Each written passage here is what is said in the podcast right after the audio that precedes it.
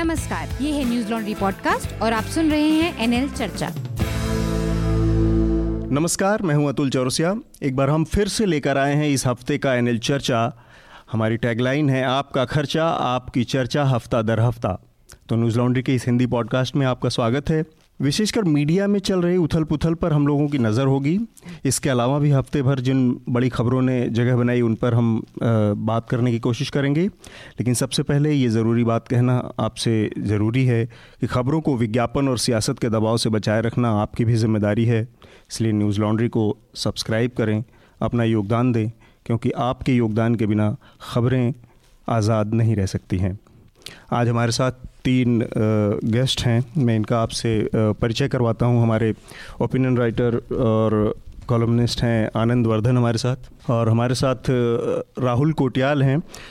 राहुल तहलका में रह चुके हैं सत्याग्रह में रह, काम कर चुके हैं और हाल ही में राहुल को रामनाथ गोयन का पुरस्कार मिला है हिंदी कैटेगरी में।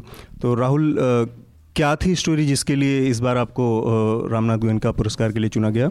ये हिंदू ऑर्गेनाइजेशंस जो लव जहाद को काउंटर करने के लिए एक प्रोग्राम चलाते हैं, उसका नाम वो उन्होंने रखा है बेटी बचाओ बहू लाओ।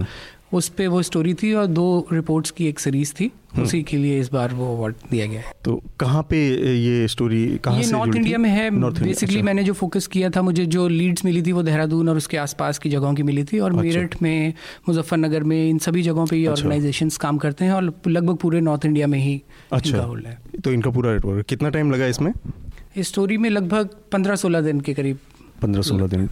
और हमारे साथ हमारे संवाददाता अमित भारद्वाज भी हैं अमित, से हम इस बार मीडिया से जुड़ी दो खबरों पर कुछ विस्तार से जानेंगे। एक तो जिग्नेश मेवानी की रैली के दौरान जो कुछ हुआ, अमित वहाँ मौजूद थे। तो पहले मैं आपको एक बार पूरी लिस्ट से परिचय करा दूँ किन किन विषयों को आज हमने शामिल किया है। तो एक तो सुप्रीम कोर्ट ने जो नेशनल एंथम को सिनेमा घरों में कंपलसरी कर दिया गया था, इस पर एक बार फिर से रिकंसीडर किया और इसको एक तरह से मैंडेटरी ना होने की बात कही है और इसको स्वैच्छिक रूप से और अपनी इच्छा पर छोड़ दिया है, जो कि एक सही दिशा में उठाया गया एक कदम है। इसके अलावा सेक्टन सेक्शन 377 जो एल कम्युनिटी के लिए क्रिमिनलाइजेशन का जो पार्ट वो है, उसको क्रिमिनलाइज करता है इस सेक्शन को। इस पर एक बार फिर से सुप्रीम कोर्ट ने रिविज़िट करने का फैसला किया है। ये भी एक बड़ा फैसला है, क्योंकि 2013 में मेरे ख्याल से सुप्रीम कोर्ट ने ही इसको बरकरार रखने का फैसला किया था।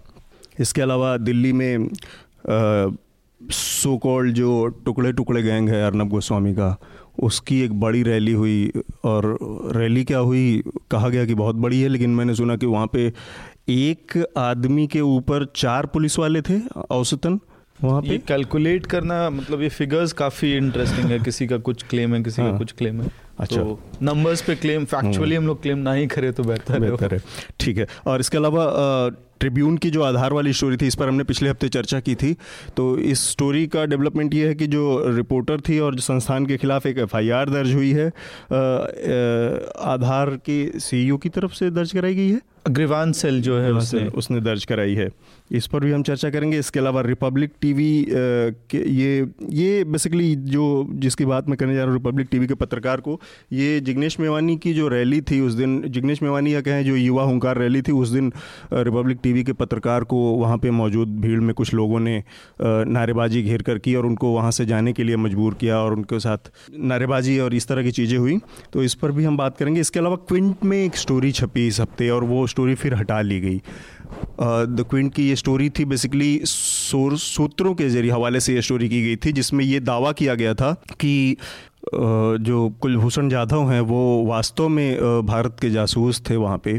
और इसके पीछे तर्क दिया गया कि उन रिपोर्टर का तर्क था कि उसकी रॉ के दो पूर्व जो चीफ रहे हैं, उनसे बातचीत के आधार पर फैसला। हालाँकि वो स्टोरी कई मामलों में मतलब थोड़ा कमज़ोर स्टोरी थी और बाद में इसको ये तर्क देते हुए गिराया गया कि संस्थान की तरफ़ से कि हम इसमें तथ्यों की और पुष्टि कर रहे हैं और मज़बूत तर्क तथ्यों के साथ आएँगे और बाद में फिर इसको पूरी तरह से हटा लिया गया।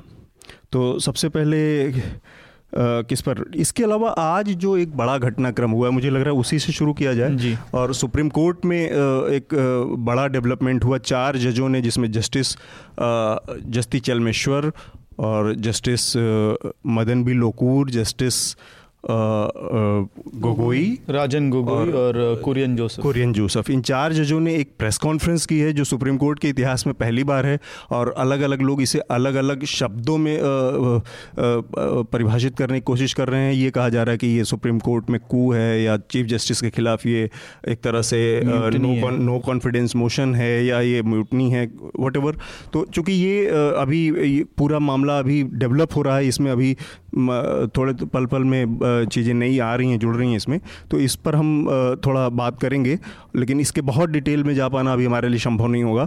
तो इसकी शुरुआत में राहुल से ही इस विषय की करूँ, क्योंकि राहुल के बारे में एक और चीज़ बता दूँ, कि राहुल लॉ ग्रेजुएट भी हैं तो थोड़ा सा हम लोगों से ज़्यादा शायद कानून और इन सब सब चीज़ों को समझने की उनकी वो है। तो राहुल, ये जो आज हुआ है, ये केवल इसको ऐतिहासिक और इन सब चीज़ों से परे जाके देखते हुए सुप्रीम कोर्ट के पूरे इतिहास में जिस तरह से इन चीज़ों को देखा जा रहा है। ये केवल इंटरनल टशल है ईगो की लड़ाई है जजों के बीच में, या वास्तव में कुछ बहुत फंडामेंटल प्रॉब्लम्स चल रही हैं सुप्रीम कोर्ट के अंदर। क्योंकि ये पिछले दो महीने के अंदर दूसरी बड़ी बार हमने देखा कि इतने बड़े पर चीज़ें एकदम से बाहर निकल के आई हैं। इससे पहले कामिनी जायसवाल और प्रशांत भूषण के मामले में भी हमने देखा। देखिए, दोनों ही चीज़ हैं। इसमें इंटरनल टसल भी है और ये कॉन्स्टिट्यूशन से और जुडिशरी के बहुत इंपॉर्टेंट और बहुत मज़बूत पहलू जिनको माना जाता है, उनसे भी छेड़छाड़ का ये मामला है। इंटरनल टसल इसलिए है क्योंकि जस्टिस चिलमेश्वर सिर्फ़ अभी से नहीं, सिर्फ़ जस्टिस दीपक मिश्रा के सी बनने से ही नहीं, उससे पहले से लगातार विद्रोही उनके तेवर लगातार नज़र आते रहे हैं। चाहे वो एनजेएसी का मामला हो एनजेएसी में सिर्फ़ जस्टिस चिलमेश्वर ही थे जो पूरी तरह से बाकी बेंच के सदस्यों की जो राय थी, उससे अगेंस्ट जाते हुए इस पक्ष में थे कि एनजेएसी ज़्यादा ट्रांसपेरेंट है। जबकि बाकी सारे जजेस जो थे वो ये कहते थे कि कॉलेजियम व्यवस्था ही हम्म। सही है और वही सही प्रक्रिया है जजों की नियुक्ति के लिए हम्म। दूसरा सुप्रीम कोर्ट के कई सारे वकीलों से बात करने पर यह पता चलता हम्म। है कि कॉलेजियम का एक हिस्सा जस्टिस चलमेश्वर भी हैं लेकिन उनको लगातार पिछले काफ़ी समय से उनकी जो राय जितनी भी ओपिनियंस वो वहाँ दे रहे हैं उनको उतना मजबूती से सुना नहीं जा रहा है उनको हाशिए पे धकेला जा रहा है तो ये इंटरनल हम्म। टसल भी इसको माना जा सकता है लेकिन अच्छा। जस्टिस चिलमेश्वर की जो छवि है वो तुलनात्मक रूप से बहुत साफ़ है और सुप्रीम कोर्ट के जो प्रेजेंट डे सबसे अच्छे जजेस जिनकी रेपुटेशन बहुत अच्छी है हम्म। उनमें जस्टिस चिलमेश्वर का नाम शामिल किया जाता है हम्म। तो इसलिए जो सिंपति है या जो लोग जो लोगों को अगर सही गलत का अगर कोई पहलू होता है तो उसमें जस्टिस चिलमेश्वर को ज़्यादा सही लोग मान रहे हैं। आज का जो मैटर है हम्म। इसको भी हम दोनों तरह से देख सकते हैं क्योंकि इसमें जस्टिस दीपक मिश्रा जो अभी प्रेजेंट सीजीआई हैं ये इनका बहुत बड़ा रोल है। पिछले बहुत लंबे समय से इनका अपॉइंटमेंट को लेकर भी बहुत विवाद थे।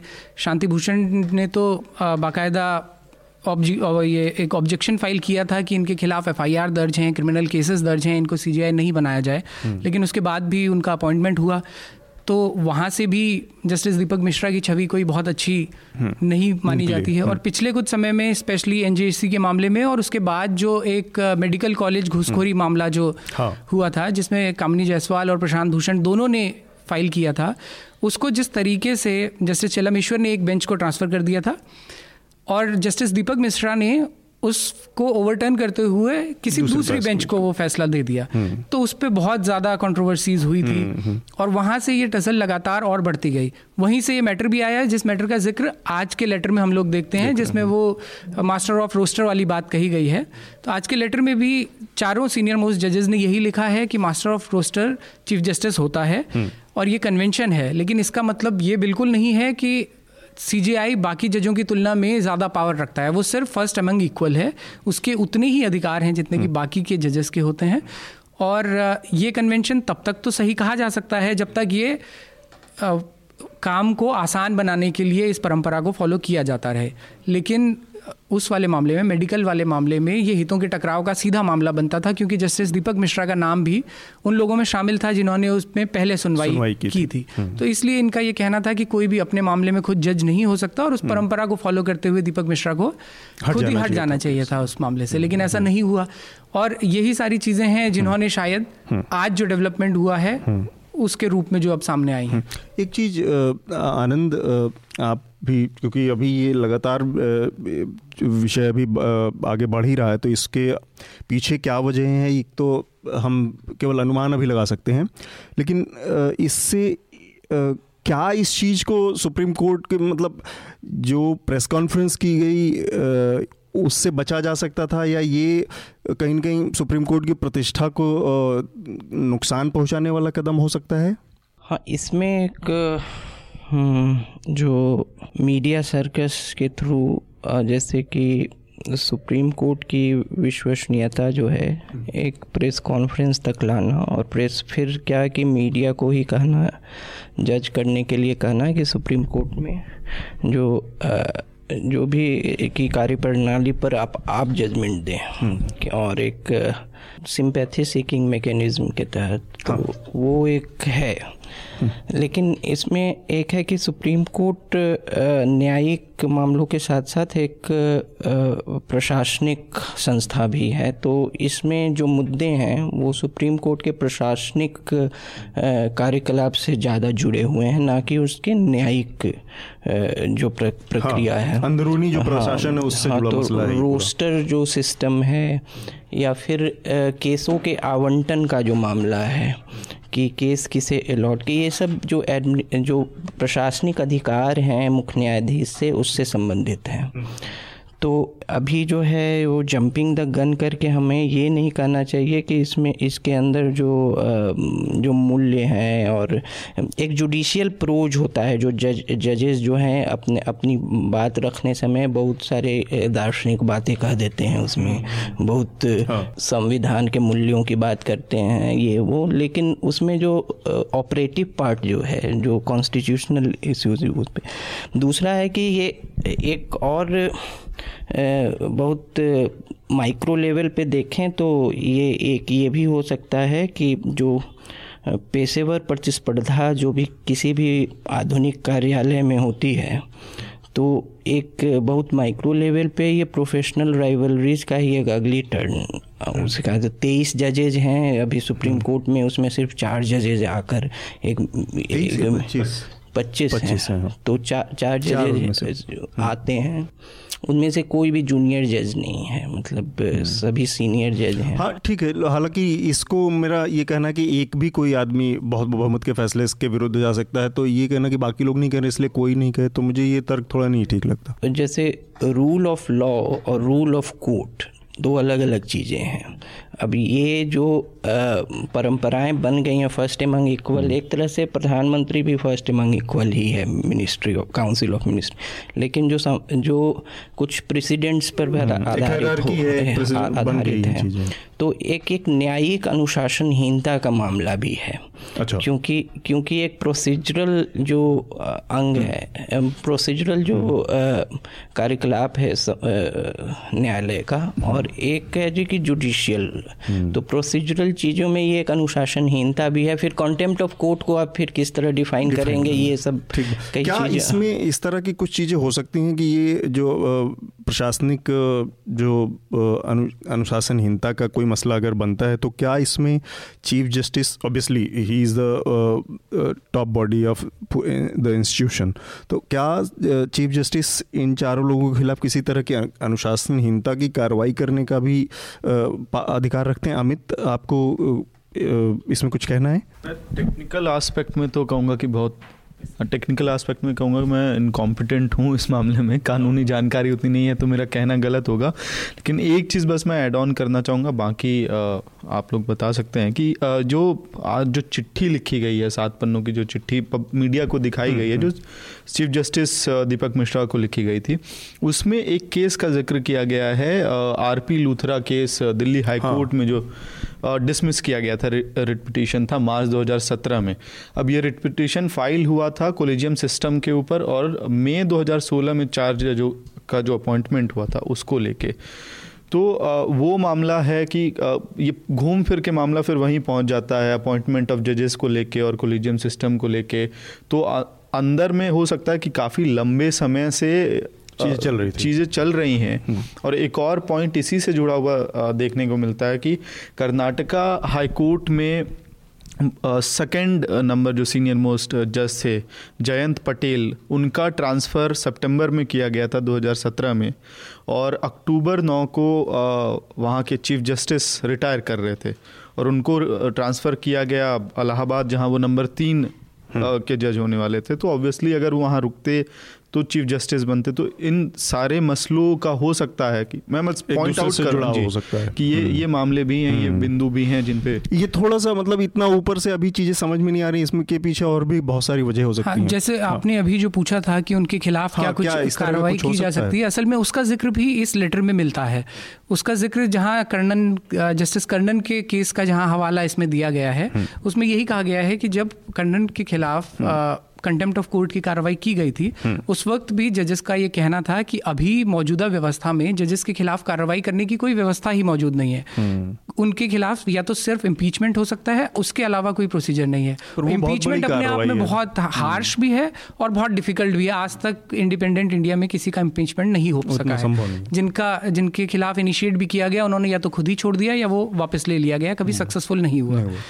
तो ये कार्रवाई पहले तो इसके कोई ना कोई प्रावधान बनाए जाएँ उसके लिए भी आज का जो लेटर हम्म। इन्होंने लिखा है उसके उसका भी ज़िक्र इन्होंने किया है हम्म, हम्म। और दूसरा जो एडमिनिस्ट्रेटिव एक्शंस की बात है कि ये एडमिनिस्ट्रेटिव साइड पे आता है ये जुडिशियल कार्रवाई नहीं है जहाँ चाहे वो मास्टर ऑफ़ रोस्टर जो तय करते हैं किसको कौन से केसेस अलॉट करते हैं लेकिन इस वाले आ, इस मामले में भी जब आज इन चारों जजेस ने जो लेटर्स जो लेटर आज लिखा है तो उसमें यही बात इन्होंने चीफ जस्टिस को कही भी है कि आपने पिछले कुछ मामलों में जिस आर्बिट्री तरीके से वो फैसला लिया है और स्पेशली एन वाले मामले में एन वाले मामले में जिसका अभी आपने ज़िक्र किया कि लूथरा की जो पिटिशन थी हम्म।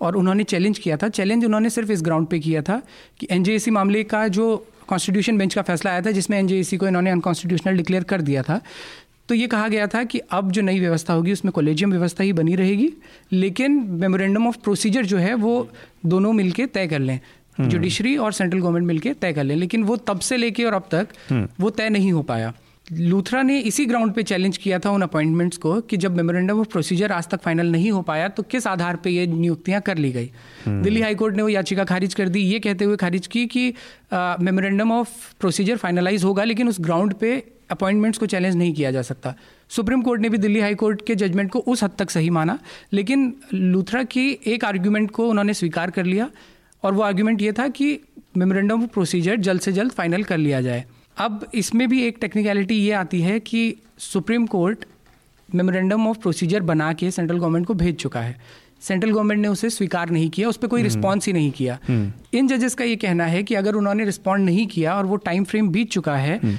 तो ये मान लिया जाना चाहिए कि उन्होंने उसी फॉर्म में उसको स्वीकार कर लिया, कर लिया। और मेमोरेंडम ऑफ़ प्रोसीजर जब एक कॉन्स्टिट्यूशन बेंच ने तय किया था तो उसको चीफ जस्टिस अपना एडमिनिस्ट्रेटिव काम बोल के अकेले तय नहीं कर सकते क्योंकि वो कॉन्स्टिट्यूशन बेंच के जज का एक हिस्सा हम्म। था। तो इसलिए उस पर अगर कोई कार्रवाई हो तो वो कॉन्स्टिट्यूशन बेंच ही करे। आनंद नहीं और भी जैसे कि इन्होंने जब medical college Lucknow medical college जो था उसमें हम्म। घुसखोरी के मामले में जो पाँच जजों की एक बेंच बनाई थी तो वो क्या है कि आर्टिकल 142 जो है जो है कि न्याय के हित में आप जो है किसी भी तरह से उसका उसकी व्याख्या कर सकते हैं आप कुछ भी कर सकते हैं तो वो एक जुडिशियल ब्लैंक चेक टाइप का है कि हम्म। कि तो उस उसे स्पष्ट करना ज़रूरी है क्योंकि उससे इस तरह से फिर न्यायिक जो है अराजकता की स्थिति आ सकती है दूसरी चीज़ है कि इसके बारे में उन्होंने खुद ही संकेत दिया है कि किसी ने पूछा था आज कि तो आगे की कार्रवाई क्या है तो बोले हैं कि सोमवार को हम लोग फिर वापस जाएँगे। कोर्ट तो मतलब वो इस जो मीडिया विद्रोह के बाद जो बहुत बागी तेवर आगे नहीं दिख रहा है कि सोमवार को उन्होंने कहा है कि हम हालाँकि बागी तेवर उसमें तो, कुछ नहीं था बस अनप्रेसिडेंटेड तो, यही था कि हाँ लोगों ने मीडिया में जाने का फैसला बहुत सारी बातें इशारों में कही हाँ, इशारों में। हाँ। जैसे जस्टिस लोया का ही डेथ का मामला है तो जब वो केस को रेफर कर एक चीज़ में जो दो दो बातें कही जा रही है। एक तो सरकार की तरफ़ से बहुत मेच्योर फैसला आया जो कि बहुत ठीक माना मतलब सही होना चाहिए कि कहा जाना चाहिए कि ये जुडिशरी अपने लेवल पे निपटाए तो अभी तक उस लेवल का कोई पॉलिटिकल इंटरफेरेंस इस पूरे मतलब सम, समस्या में देखने को नहीं मिला। एक चीज़ दूसरा ये कि इस अ, समस, पूरे मामले में इस पूरे विवाद में चीफ जस्टिस ऑफ़ इंडिया की पूरी अथॉरिटी बहुत कमज़ोर हुई है। इसमें कोई शक नहीं। लेकिन एक दूसरी बात इसी में जो लोग जो जोड़ रहे हैं ये कहा जा रहा है कि इससे पूरा जो फेथ है जुडिशरी में आस्था है वो ख़त्म होगा लेकिन ये ये तर्क थोड़ा बहुत कमज़ोर तर्क लगता है ये तर्क उसी तरह का तर्क है कि आप भगवान के ऊपर सवाल उठाएँगे तो फिर एक टाइम के बाद तो धर्म ही पूरा खतरे में पड़ जाएगा लेकिन इसका ये तो हम तो कमियों और अपनी गंदगियों को छुपाते रहें अंदर डालते रहें तो मुझे ये लगता कैसे होता है ये देखना हाँ। ज़्यादा इंटरेस्टिंग होगा हाँ। कि अंतिम इसका परिणाम क्या होता है? शायद वो बेहतर बता पाएगा कि हाँ तो ये भी और जैसे इन्होंने कहा कि बीस साल बाद जो है हाँ, आगे आगे की पीढ़ी हम- तो- हमारा judgment हाँ, तो करेगी, ये- कैसे करेगी। ये सब तो ये बहुत बड़बोलापन जो है कि इतिहास में अपना स्थान सुरक्षित करने का। तो जो कैम्ब्रिज के एक इतिहासकार मैटलैंड ने कहा है कि what is now in past was once in future तो ये इतिहासकार पे छोड़ दें कि उन उन्हें आगे कैसे देखा जाएगा। ठीक हाँ। ठीक है तो आ, हाँ तो ये नर्वसनेस की इतिहास हमें कैसे देखेगा ये थोड़ा सा? अगले उस पर बढ़ते हैं हम लोग। युवा हंकार रैली पर आ, आ, बात कर करते हैं। युवा हंकार रैली मेरे ख्याल से पिछले तीन चार सालों के दौरान जो ती, कुछ नए चेहरे पॉलिटिकल स्पेक्ट्रम में उभरे हालाँकि वो पूरी तरह से उनको पॉलिटिक पॉलिटिशियन कहना ठीक नहीं होगा, उसमें कन्हैया कुमार जैसे लोग हैं जो स्टूडेंट पॉलिटिक्स में रहे हैं अभी तक और अभी उसके बाद पढ़ाई लिखाई में लगे हुए हैं, या फिर जिग्नेश मेवानी है जो फुल टाइम पॉलिटिशियन हो गए हैं, इस तरह के तमाम चेहरों को, लोगों को मिला के पूरे देश से एक ऐसा कुछ बना जिसको युवा हुंकार रैली और दिल्ली में उसने किया, लेकिन इसके पूरे आयोजन के पीछे जो बड़ा मकसद था वो था जो भीमा कोरे गाँव में दलितों के खिलाफ हुई हिंसा थी। तो उसके बाद ये एक विरोध जताने का मंच बनाया गया दिल्ली में। पर वो रैली उस लिहाज से सफल नहीं हुई। तो अमित, आप उस दिन चूँकि वहाँ पर थे और जितनी बड़ी, जितनी उम्मीद थी, या क्या मतलब दोनों, क्योंकि दो चीज़ें देखी गई। एक तो पूरे दिन मीडिया पे चलता रहा कि फ्लॉप शो फ्लॉप शो, एक सेगमेंट ने चलाया। मीडिया के एक हिस्से ने फ्लॉप शो चलाया। लेकिन उसके बावजूद ये इतने महत्वपूर्ण लोग थे कि फ्लॉप शो को भी पूरे दिन चलाते रहा, चलाता रहा, गया मीडिया। तो एक्चुअल वहाँ पे क्या स्थिति थी, क्या थी? अच्छा पहले तो ये भीमा कोरेगांव के मामले पे रैली की गई थी या नहीं, ये खुद में एक सवाल है, क्योंकि इस रैली की जानकारी हम लोगों को और बाकी कई पत्रकारों को जो दिल्ली से गुजरात कवर करने गए थे, उनको थी कि जिग्नेश मेवानी जनवरी में एक रैली करने वाले हैं। और दूसरा कि इंसिडेंटली अभी भीमा कोरेगांव हो गया और पूरी कंट्रोवर्सी अच्छा, हो गई। तो इसका भीमा कोरेगांव से लेना देना तब तक नहीं तब था? तब तक नहीं था। हम्म। इंस- ये इंसिडेंटली सब कुछ हुआ कि भाई एक ही टाइम पे भीमा कोरेगांव हुआ जिग्नेश के आसपास एक कंट्रोवर्सी हुई तो पूरा का पूरा फोकस मीडिया का इस रैली के ऊपर आ गया। तो इसलिए अगर आप स्पीकर्स देखेंगे जो तीस स्पीकर्स जो थे उसमें बीएचयू के स्टूडेंट्स हैं उसमें इलाहाबाद यूनिवर्सिटी से हैं अखिल गोगोई थे। हाँ तो वो उस हिसाब से अगर भीमा कोरेगांव पे होता तो फिर स्पीकर्स या उस जो बातें निकल के आई उस तरह भीमा कोरेगांव के आसपास इर्द गिर्द होती लेकिन बहुत बिखरा हुआ था फ्लॉप शो था या नहीं था? अ, जैसे एक कहा आपने कि एक सेक्शन ऑफ़ मीडिया कह रहा था फ्लॉप शो था तो एक सेक्शन ऑफ़ मीडिया ये भी कह रहा था कि ये बहुत बड़ी रैली है। फ्लॉप शो कहाँ है? कुछ वेबसाइट्स हैं उनमें जो ये क्लेम कर रहे थे। लेकिन सच्चाई ये है कि जितने लोग वहाँ पहुँचे थे उससे कहीं ज़्यादा पुलिस उस जगह पे मौजूद थी। तो ये अपने आप में एक तस्वीर बयान करती और जो खाली कुर्सियों की तस्वीरें थी किसी ने मेहनत नहीं किसी चैनल को या किसी अखबार को मेहनत नहीं करनी पड़ी होगी उन कुर्सियों को या फिर वो जो देखना चाह रहा था वही देख रहा था जिसको भीड़ देखना था वो भीड़ देख रहा था हाँ, जिसको कुर्सियाँ खाली देखनी थी कुर्सियाँ क्योंकि खाली थी तो दिख रही थी। मैं ये कहूँगा कि उसके लिए मेहनत नहीं करनी पड़ी थी। आपको भीड़ देखने के लिए ज़रूर मेहनत करनी पड़ी होगी कि स्टेज के कोने से जाके आप तस्वीर लेंगे तो भीड़ दिखेगी आपको। लेकिन कुर्सियाँ खाली थी ये फैक्ट था। और पूरे रैली के दौरान कुर्सियाँ खाली नहीं थी। हाँ। शुरुआत में तो भीड़ नहीं थी। ऐसा लग रहा था कि जब मेवानी और अखिल गोगोई आएँगे तो भीड़ शायद आ जाएगी। और जो भी भीड़ आई थी उसमें बहुत बड़ा तबका वो था जो कि सहारनपुर मामले में चंद्रशेखर जो जेल में। हम्म। भीम आर्मी के अध्यक्ष अ, उन उनके समर्थक उनके समर्थक थे और उनके रिलीज़ के डिमांड के लिए ये लोग आए हुए थे। अच्छा। तो ये एक फैक्टर था। और तो ये हम्म। फ्लॉप शो वाला तो मामला हाँ। यहीं तक का जी। आनंद ये जैसे अभी अमित ने बताया एक मतलब कई बार हालाँकि हम लोग पहले भी किसी न किसी रूप में इसको डिस्कस कर चुके कर चुके हैं यहाँ पे कि मीडिया के बीच में ये जो चीज़ें इस तरह से बढ़ गई एक हिस्सा उसी चीज़ को इस तरह से दिखाता है एक हिस्सा दूसरा तो इस इस गड़बड़ी को क्योंकि ये ऑब्वियसली जर्नलिज्म से थोड़ा सा कहीं ना कहीं चीज़ें तो डेविएट कर रही हैं। तो ये जो गड़बड़ी है इसको किस तरह से केवल ये ऑब्जेक्टिविटी का मसला है? ऑब्जेक्टिव तो कोई होता नहीं है हम्म। लेकिन क्या है कि जब आप कहानी जो कह रहे हैं उस कहानी के पात्र आप खुद ही हैं तो वो कहानी नहीं कह पाइएगा।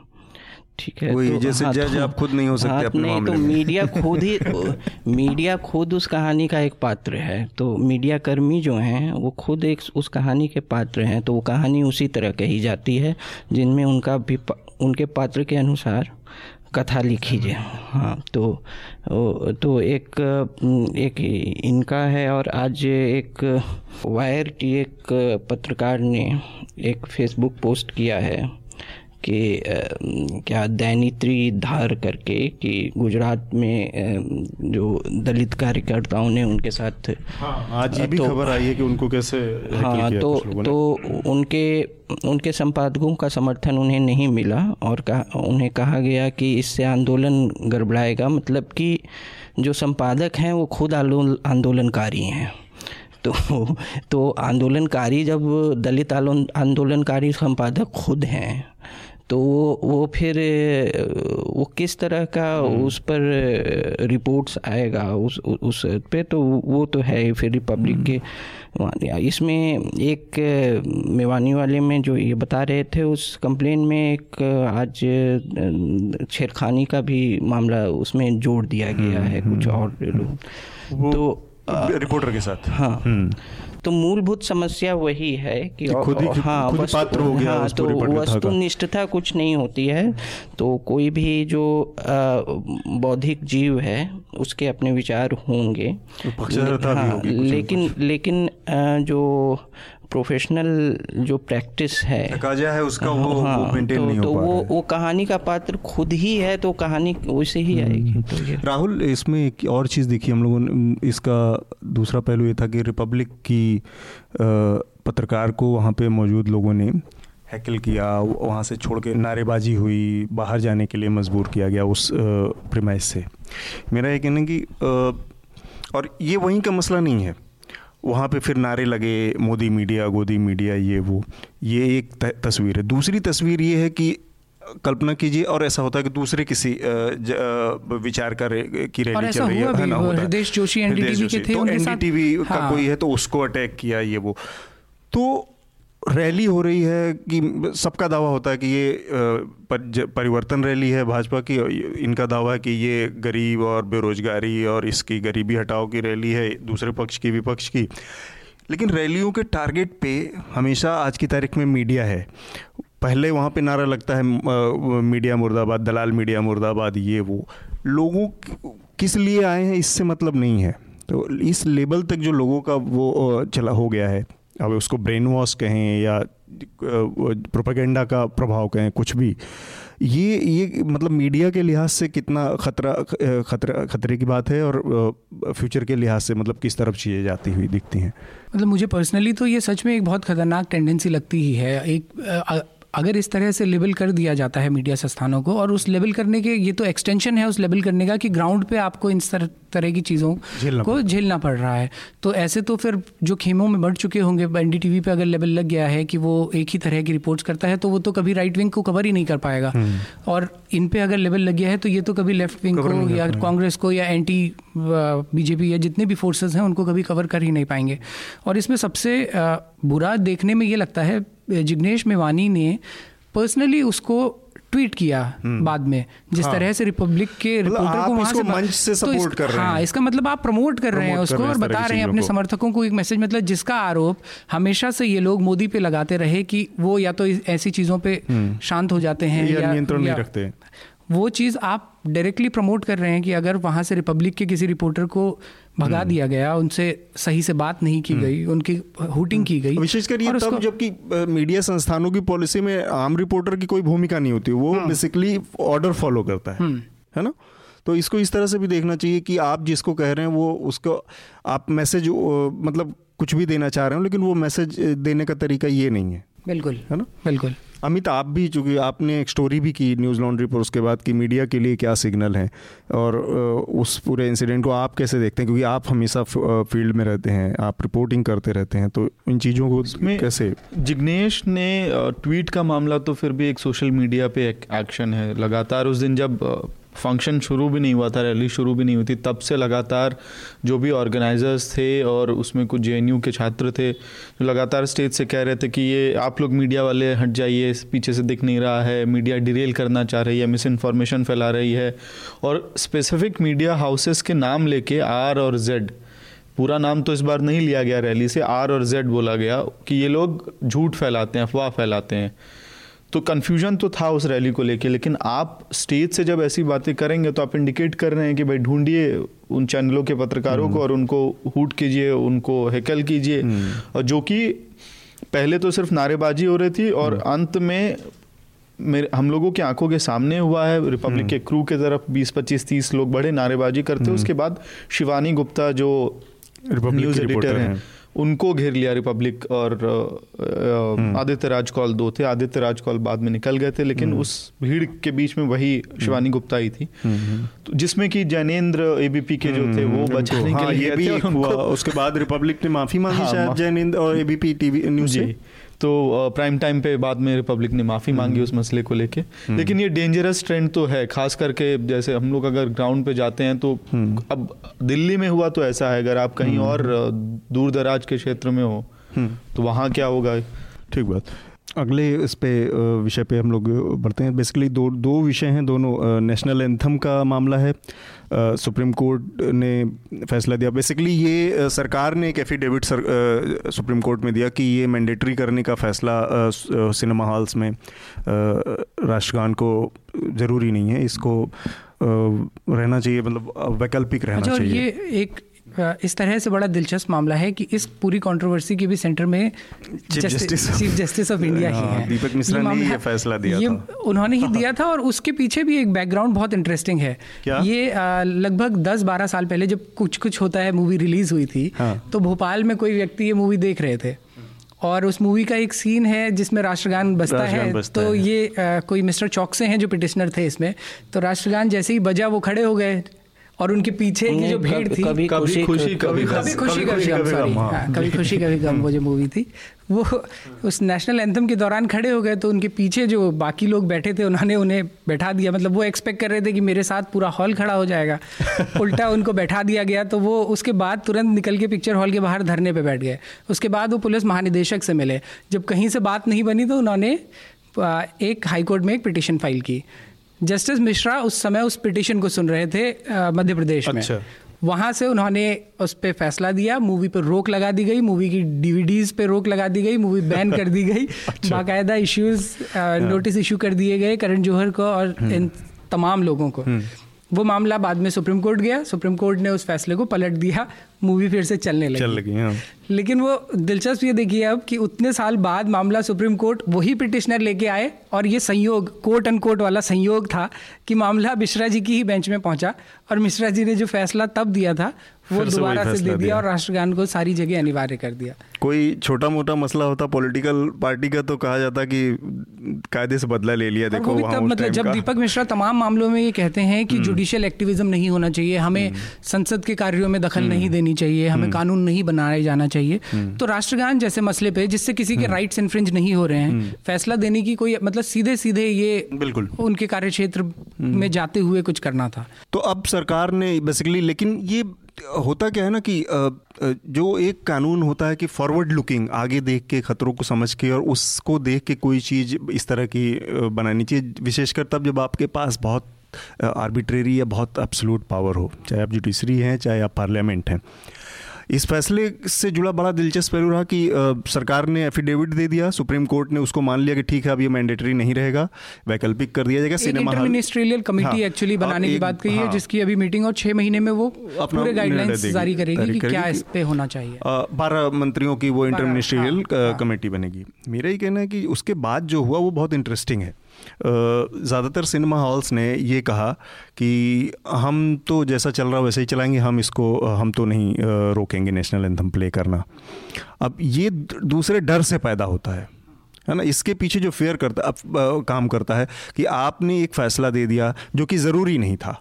आप उसके अच्छे बुरे की जो बात हुई कि बेसिकली ये ये इशू नहीं है कि किसी के ऊपर थोपा जाए कि किसको कहना है, किसको नहीं करना। और आप थोप के उसको किसी चीज़ के लिए ना देश प्रेम पैदा कर सकते हैं, ना किसी और, न भक्ति पैदा कर सकते हैं। आपने ये कर दिया। आज की तारीख में वो सिनेमा हॉल सीधे सीधे मना कर रहे हैं, हम तो चलाएँगे भी, हमको क्या पता कल आगे कोई ठोक जाए, कोई पीट जाए, कोई कुछ कर जाए। तो वो ग्रुप क्योंकि बाकी लोग तो वही लोग हैं, जो लोग इसके पीछे अभियान चला रहे थे। और पावरफुल भी लोग हैं। तो ये जो जिस चीज़, जो इसका ख़तरा है, जो यहाँ पे दिख रहा है सिनेमा हॉल्स के साथ, मालिकों के साथ, वो बड़ा ख़तरा है, जिसको समझने में मेरे ख्याल से सब लोग चूके सिस्टम भी चूक गया, सुप्रीम कोर्ट भी चूक गया। सुप्रीम कोर्ट ये फैसला नहीं दिया ये फैसला नहीं दिया कि ठीक है, आज से नहीं चलाना है, और कोई भी अगर इस तरह का करता पाएगा तो उसके खिलाफ हम कार्रवाई करेंगे।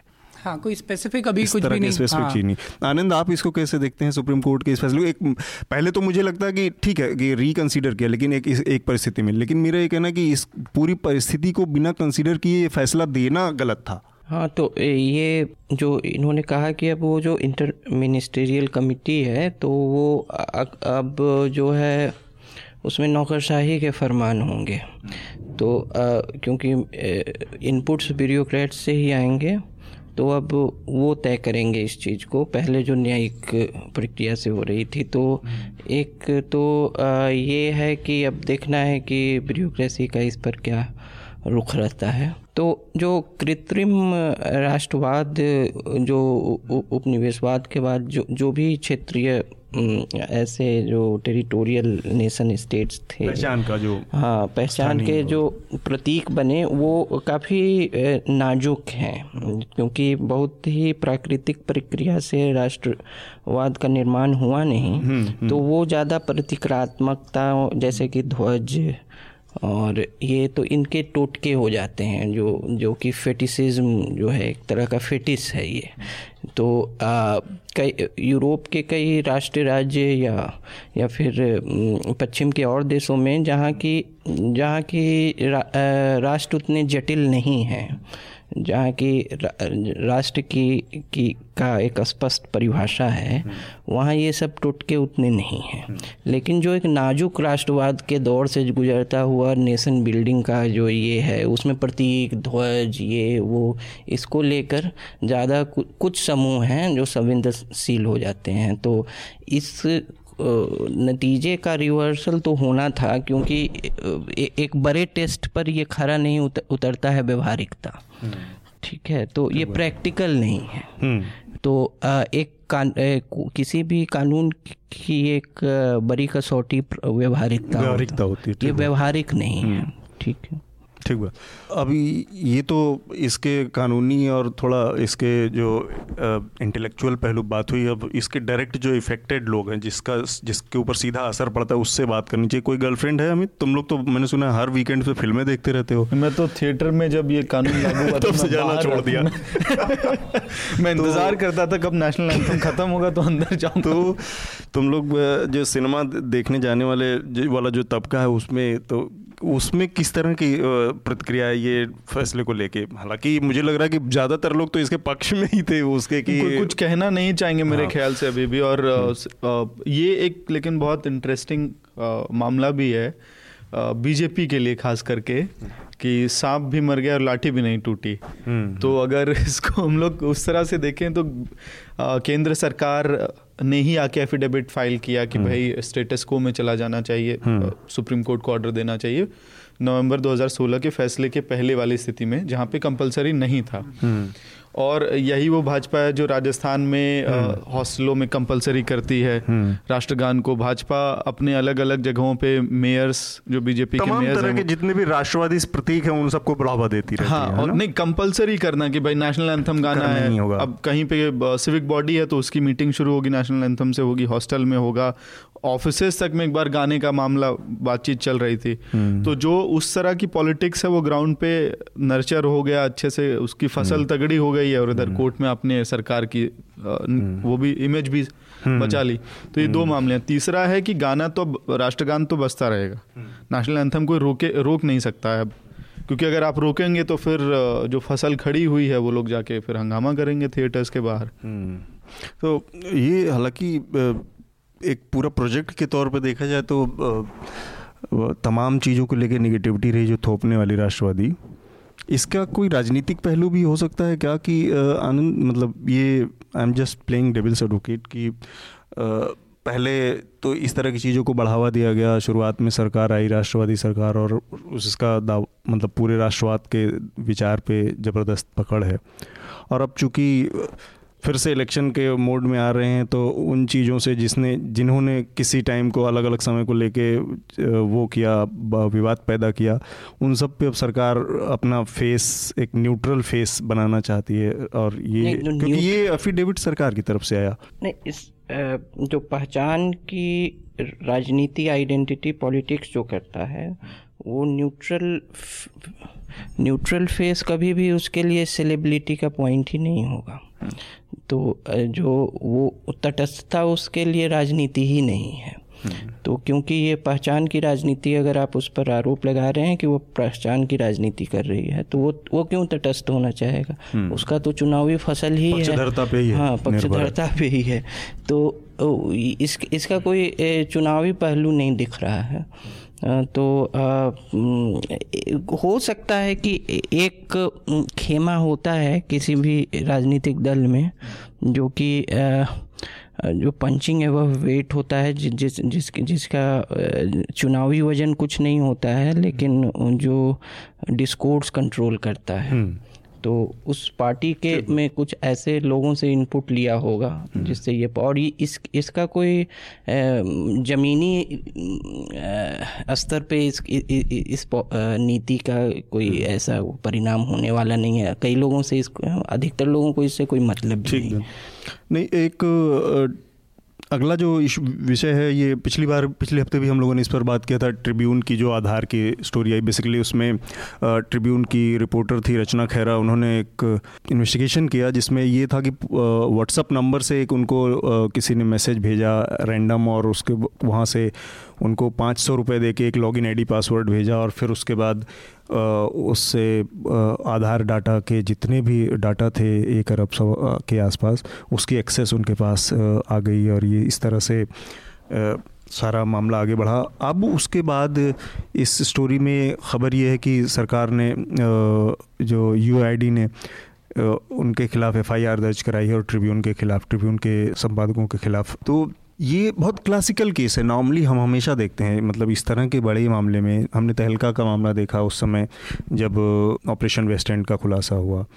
तो ख़बर क्या है और वो ख़बर किस तरफ़, किस गड़बड़ी का इशारा करती है, उस लूप होल को बहुत एक पॉपुलर जुमला है shoot the message messenger not the message तो ये उसी दिशा में फिर से सरकार जा रही मतलब सरकारें इसी तरह ये सोच के कि सारा कचरा कारपेट के अंदर डालने से ही घर साफ़ सुथरा दिखने लगेगा। ये, ये आपको क्या लगता है कि मतलब सर ये इसमें और भी किसी तरीके से निपटा जा सकता था इस इस, इस मामले में?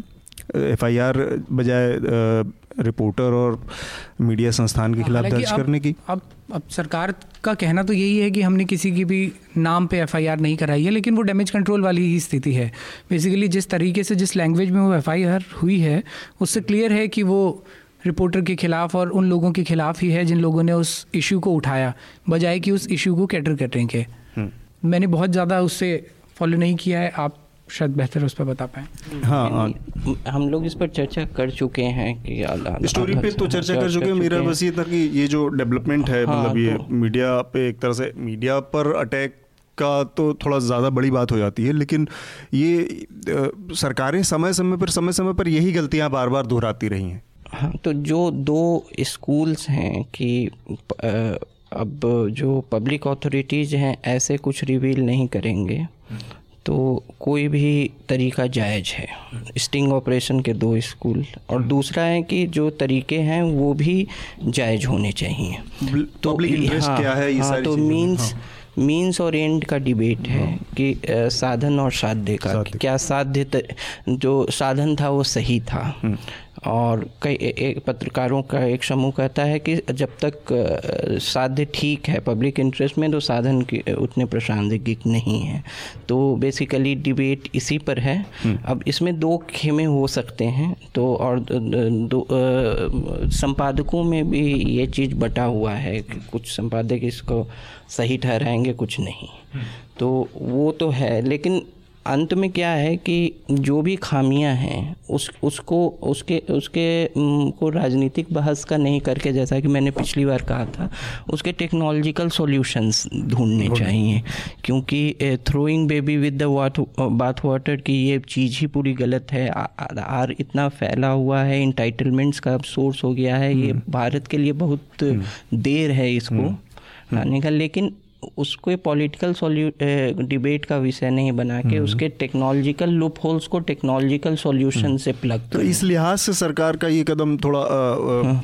गलत मतलब गलत हाँ। या कहें या आर्बिट्रेरी है कि मीडिया हम्म। संस्थानों को एफआईआर हाँ। का भेजा गया अमित ये जो ट्रिब्यून का पूरा मसला आप देख रहे हैं इस एफआईआर दर्ज हुई इसके बाद तो आपको क्या लगता है इसमें एफ़ के बाद दो तीन चीज़ें हैं जो एक तो सवाल जो किए गए थे वहाँ चंडीगढ़ अथॉरिटी ने जो सवाल पूछे ट्रिब्यून से हम्म।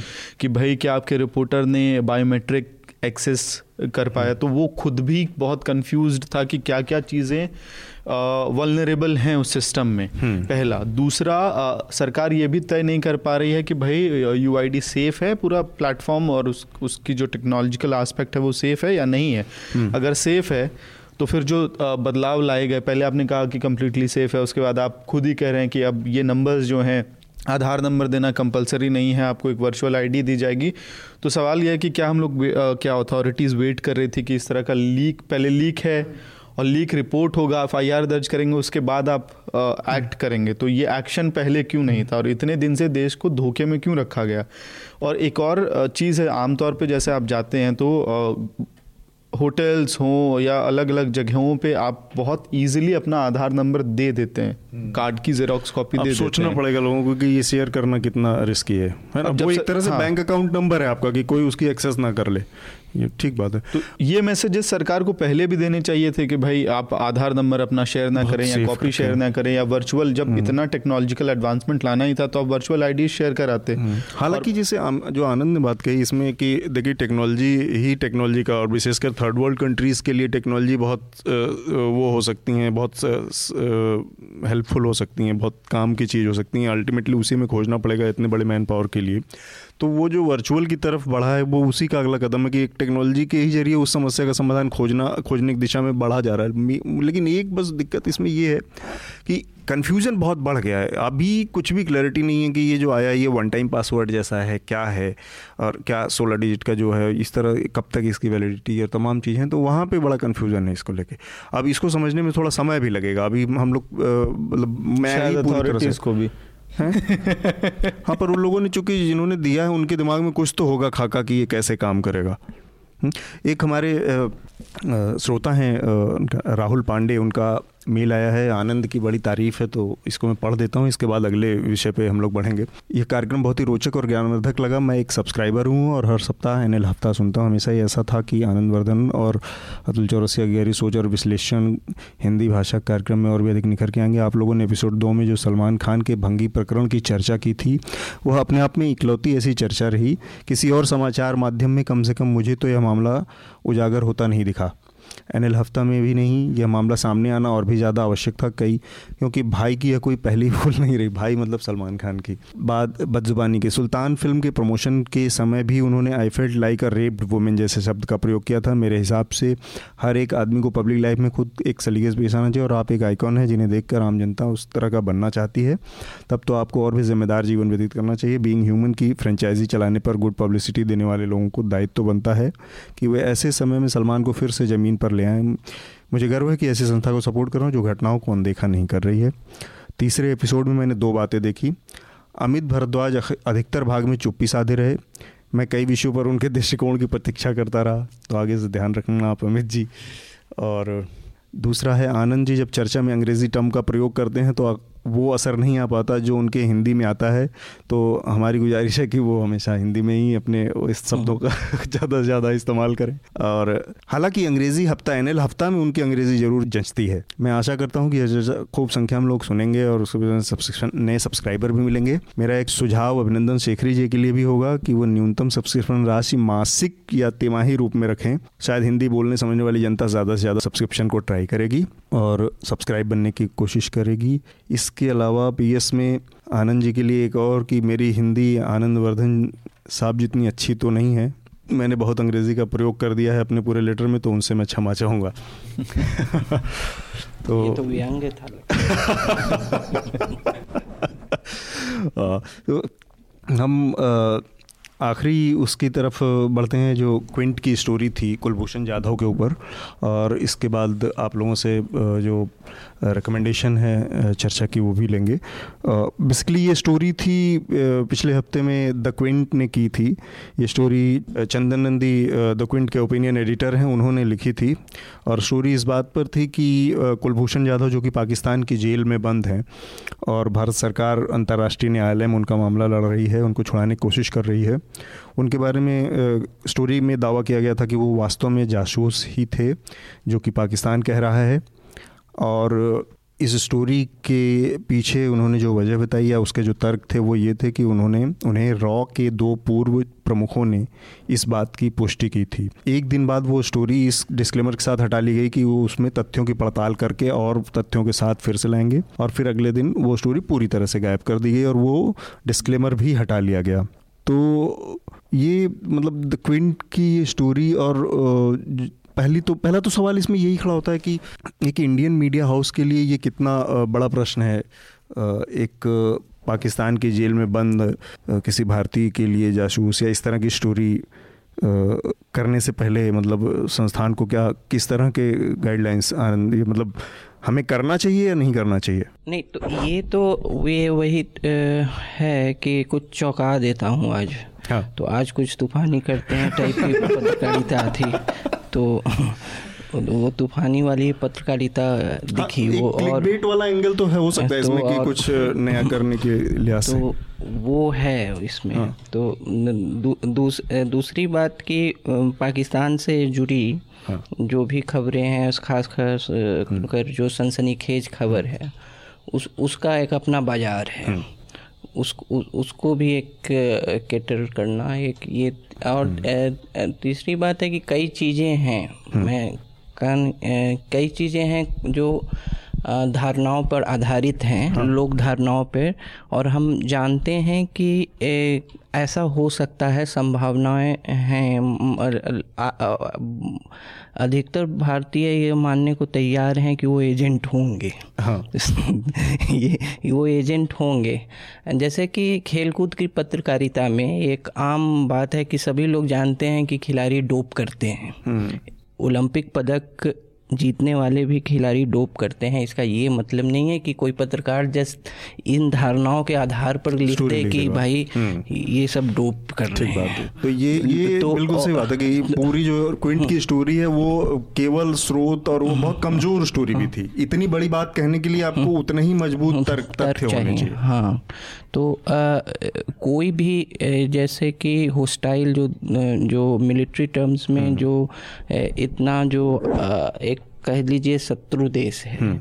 उसमें कोई एजेंट होना या हम्म। कोई स्पाई होना कोई जासूस होना कोई संभावनाओं के परे बात नहीं है। और बहुत लोग ये मानते भी हैं लेकिन उसको आ, मतलब उतनी ही ठोस पत्रकारिता से आपको बैक करना चाहिए था।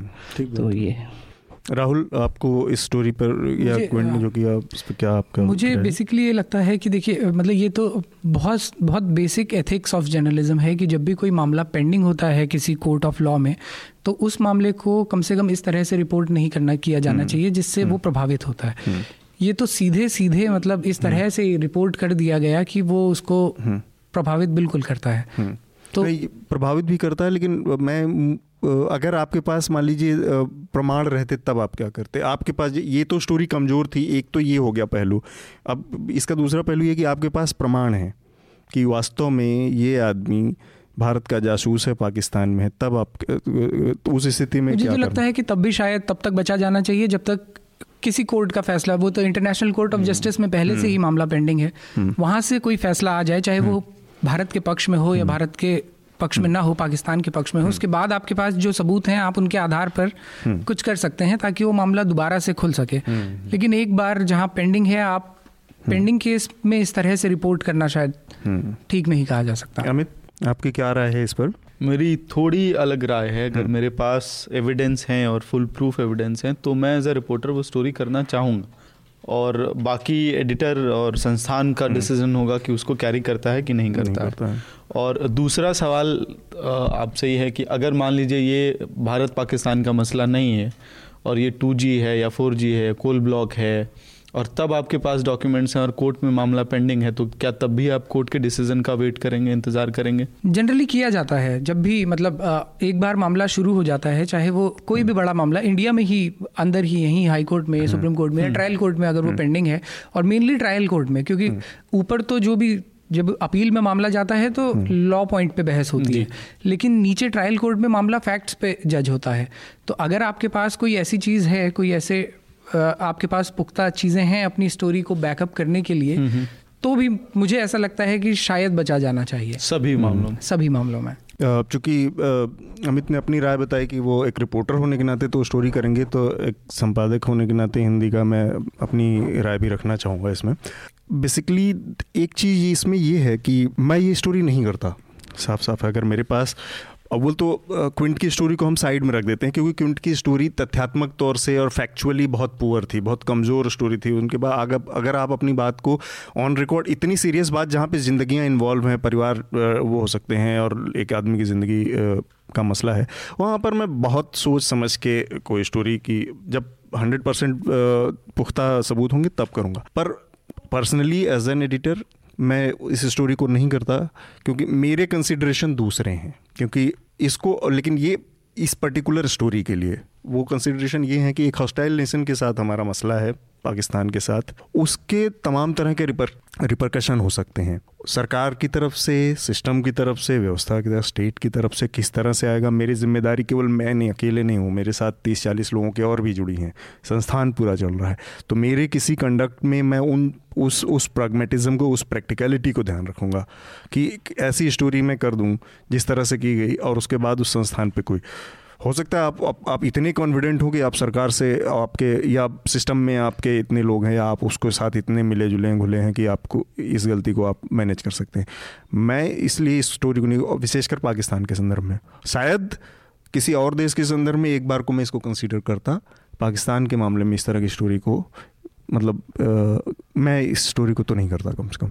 एक इशू पाकिस्तान में हुआ बेसिकली जिसे कहा गया कि ये पाकिस्तान का निर्भया मोमेंट है। एक सात साल की बच्ची के साथ कसूर ज़िले में ना कसूर। कसूर ज़िले में रेप का मामला आया और उसके बाद मर्डर का मामला आया।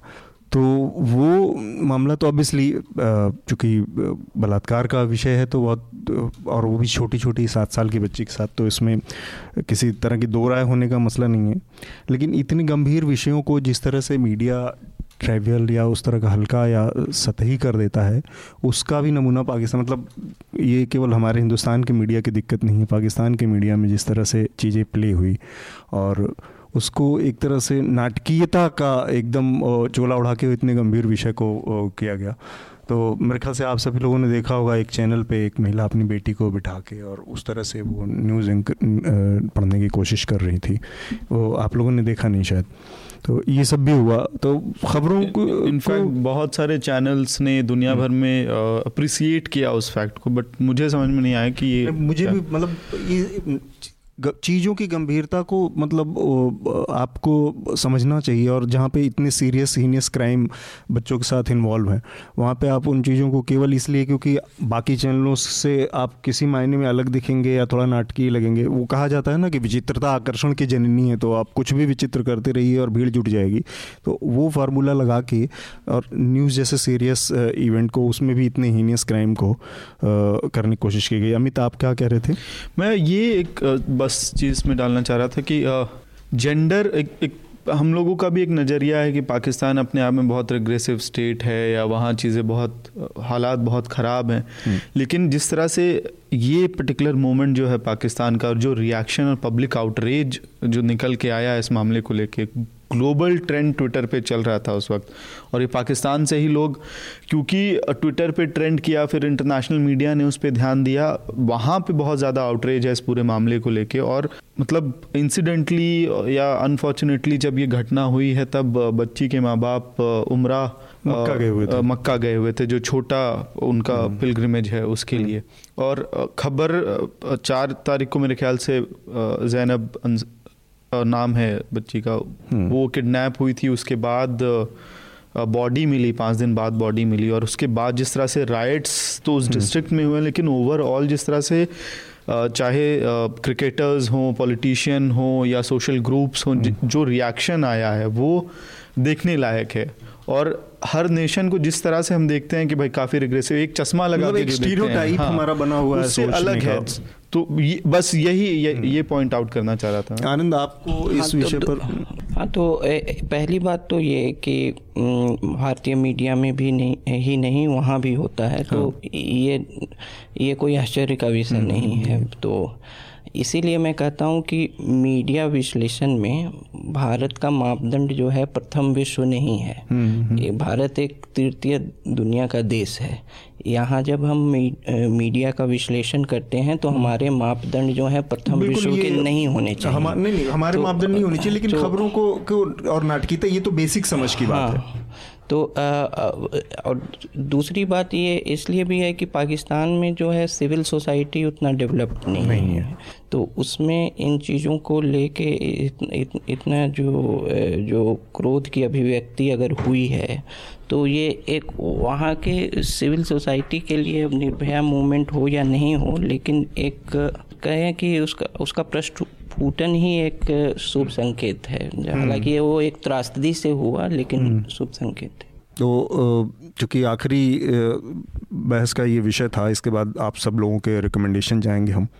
तो अपने अपने रिकमेंडेशन आनंद आपकी क्या रिकमेंडेशन है इस बार? पहला तो ये चूँकि सुप्रीम कोर्ट का के संदर्भ में कई कई चीज़ों की पर चर्चा हुई आज तो नवंबर में चमलेश्वर जस्टिस चमलेश्वर और जस्टिस दीपक मिश्रा के बीच पहली बार जो टसल हुई थी। टसल हुई थी उस समय इंडियन एक्सप्रेस में प्रताप भानु मेहता ने सुप्रीम कोर्ट डिमिनिस्ट करके एक हाँ, हाँ। लेख लिखा था। हम्म, वो वो म, रिकमेंड करूँगा दूसरा है कि एक पुस्तक मैंने कल समाप्त की है संजय मांजरेकर जो पूर्व भारतीय क्रिकेटर थे क्रिकेटर थे हाँ तो उन, उ, उ, उ, उनकी क्या नाम है उस किताब? आत्मकथा इम्परफेक्ट तो एक क्रिकेटर के तौर पे ये एक दुर्लभ किताब है जिस तरह से लिखा गया है जिस ईमानदारी से और हम्म। एक नाकाम आदमी की आत्मकथा है जो नाकाम ही रहे।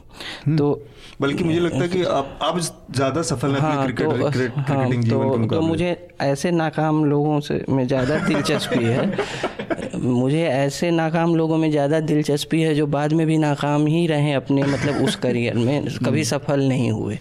तो उसको पढ़िएगा। है नाकाम लोग जो सफल हो जाते हैं वो दिलचस्प नहीं रहते। क्योंकि फिर उनका दुनिया देखने का नज़रिया बदल जाता है। लेकिन आप जितने नीचे रहेंगे नाकामी में न, मतलब नाकाम होके उतना ज़्यादा देखिएगा। ठीक है? ज़्यादा सफल होइएगा तो बहुत चीज़ें नहीं देख पाइएगा। ऊपर से कम चीज़ें दिखेंगे। राहुल आपकी क्या रिकमेंडेशन है? मैं रिकमेंड करूँगा जनरली जजमेंट्स हम लोग बहुत कम पढ़ते हैं और आम रीडर तो हाँ, और भी ज़्यादा कम पढ़ता है लेकिन कुछ जजमेंट सच में इतने अच्छे और इतने अच्छे तरीके से लिखवाए गए होते हैं कि उनको पढ़ा जाना चाहिए। 377 पे आज हमने बहुत संक्षेप में ही हालाँकि चर्चा की हाँ। लेकिन 377 पे दिल्ली हाई कोर्ट ने 2009 में जो एक जजमेंट दिया था। 77 हम लोग भूल गए लेकिन हाँ, ठीक है इस पर हाँ इस जजमेंट में क्या तो इस बहाने ये कवर हो। 2009 में जो सबसे पहले इसको अनकॉन्स्टिट्यूशनल दिल्ली हाई कोर्ट ने किया था नाज फाउंडेशन का वो पिटीशन था। हाँ, हाँ। उसमें वो जजमेंट आया था जिसको बाद में 2013 में सुप्रीम कोर्ट ने हालाँकि ओवरटर्न कर दिया। हाँ। जस्टिस वो बहुत ही खूबसूरत जजमेंट है जो हाई कोर्ट का जजमेंट था 2009 दिल्ली हाई कोर्ट का। ऑनलाइन अवेलेबल वो ऑनलाइन अवेलेबल है और वो सच में पढ़ा जाना चाहिए। वो 370 से इतर भी कई चीज़ों को वो बात करता है। ठीक है। तो वो शायद सभी लोगों को जिनको थोड़ी भी दिलचस्पी है हम्म, हम्म। लीगल चीज़ों में में, और राइट्स में उन्हें पढ़ना चाहिए। आप आपका क्या रिकमेंडेशन है अमित इस बार? हाँ क्योंकि क्विंट पे बात हुई उतनी डिटेल में नहीं हो हम्म। पाई तो हमारे यहाँ पे एक आर्टिकल आया था शिवम विज हम्म। ने लिखा था और उसमें point after point point out किया गया है कि कैसे खबरें पहले छपती हैं वेटिंग बाद में होता है। मतलब एक जो नॉर्मल प्रोसेस है कि हम लोग खबर लिखते हैं फिर एडिटिंग होती है फिर एडिटर्स देखते हैं उस कॉपी हम्म। को तो उल्टा चलता है उधर। हम्म। और चाहे सर्जिकल स्ट्राइक का मामला हो या बाकी मसले हों तो ये आर्टिकल हम्म। पढ़ें ये अभी पिछले इसी हफ़्ते छपा था why the Quint story on Kulbhushan Yadav has zero credibility और ये बहुत अग्रेसिवली लिखा गया है फ्रॉम क्विंट टू स्क्विंट की कहानी। चूँकि पाकिस्तान और पाकिस्तान की सोसाइटी को लेके जो स्टीरियोटाइप है या नॉर्मली एक वो कहीं ना कहीं हमारे अपने एरोगेंस से भी आता है। तो हिंदुस्तान और पाकिस्तान होने के बीच में जो एक जो अंतर हम हमेशा कर पाते हैं, वो इसलिए भी शायद कि जो हमको लगता है कि वी आर मोर प्रोग्रेसिव ज़्यादा प्रगतिशील और ज़्यादा उदार हैं पाकिस्तानी सोसाइटी के मुकाबले। तो उस स्टीरियो टाइप को तोड़ने वाला एक डॉक्यूमेंट्री है, वो मैं इस बार रिकमेंड करना चाहूँगा चूँकि उसी बहस को देखते हुए। एक नेशनल जियोग्राफिक की सीरीज़ है, उस सीरीज़ का नाम है डोंट टेल माई मदर तो उसमें बेसिकली जो एंकर है, मुझे नाम उनका नहीं याद आ रहा है, वो जो सबसे कॉन्फ्लिक्ट रिडन कंट्रीज़ हैं, उनकी यात्रा करते हैं और उसकी लाइफस्टाइल को सामने लाने की कोशिश करते हैं। मतलब क्या है? नाइट लाइफ से लेके public life political life everything तो उसमें भी, उस पूरी डॉक्यूमेंट्री ने जिस तरह से पाकिस्तान के जो stereotype so called regressive society का पूरे स्टीरियो टाइप को तोड़ दिया है, उस डॉक्यूमेंट्री को मैं इस बार रिकमेंड करना चाहूँगा। आप सभी लोगों का बहुत बहुत धन्यवाद।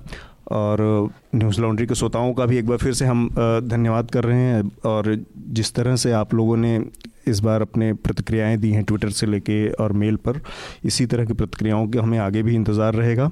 अपने सुझाव और सलाह हमें ज़रूर दें। एक और अगले चर्चा के साथ फिर आएँगे। नमस्कार। न्यूज़ लॉन्ड्री के सभी पॉडकास्ट ट्विटर आई और दूसरे पॉडकास्ट प्लेटफॉर्म पे उपलब्ध हैं। खबरों को विज्ञापन के दबाव से आज़ाद रखें। न्यूज़ लॉन्ड्री को सब्सक्राइब करें।